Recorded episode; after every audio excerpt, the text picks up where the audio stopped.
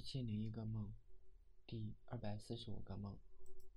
无厘头的产品经理。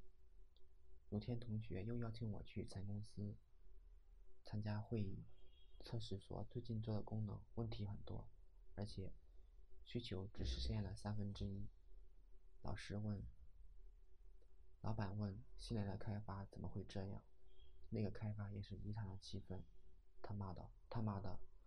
我一个后端的开发，怎么知道数据库怎么开发？旁边还有一个人一个劲的催我。老板问：“这功能怎么办？”办吧啦啦。那开发没有回应，大概他觉得也不好很快把问题解决。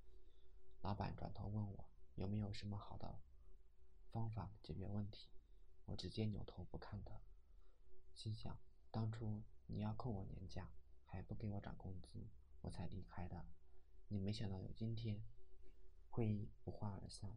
晚上同学请我吃饭，还有几个以前的老同事。阿伟有事没有来，剑锋说阿伟也要走了。我觉得这一天早晚会来到，只是没想到这么快。现在老人只剩下同学和他了。同学问我愿意不愿意帮忙把问题解决，我说公司我不会去的，我不想看到老板。只要给钱我就做，做好了交给你，而且我可以在家做。同学同意了。做这个梦大概是我最近也很纠结。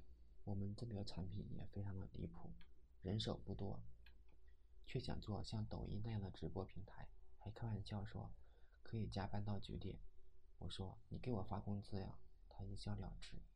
感觉所有公司的产品都是唯恐功能不够多，不够复杂。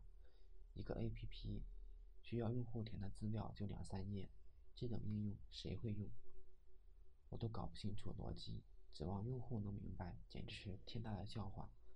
每次给他提点意见，他就说这功能是老板要的，那个功能是必须的。可是老板也说页面上要简洁，他大概不记得。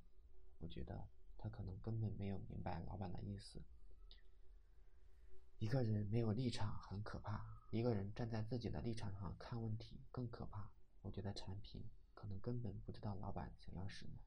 这个产品和钱老板性格非常的像，固执己见，急于求成，没有容人之心，又喜欢吹牛讲大话。可是能够兑现的，可是能够兑现的可不多。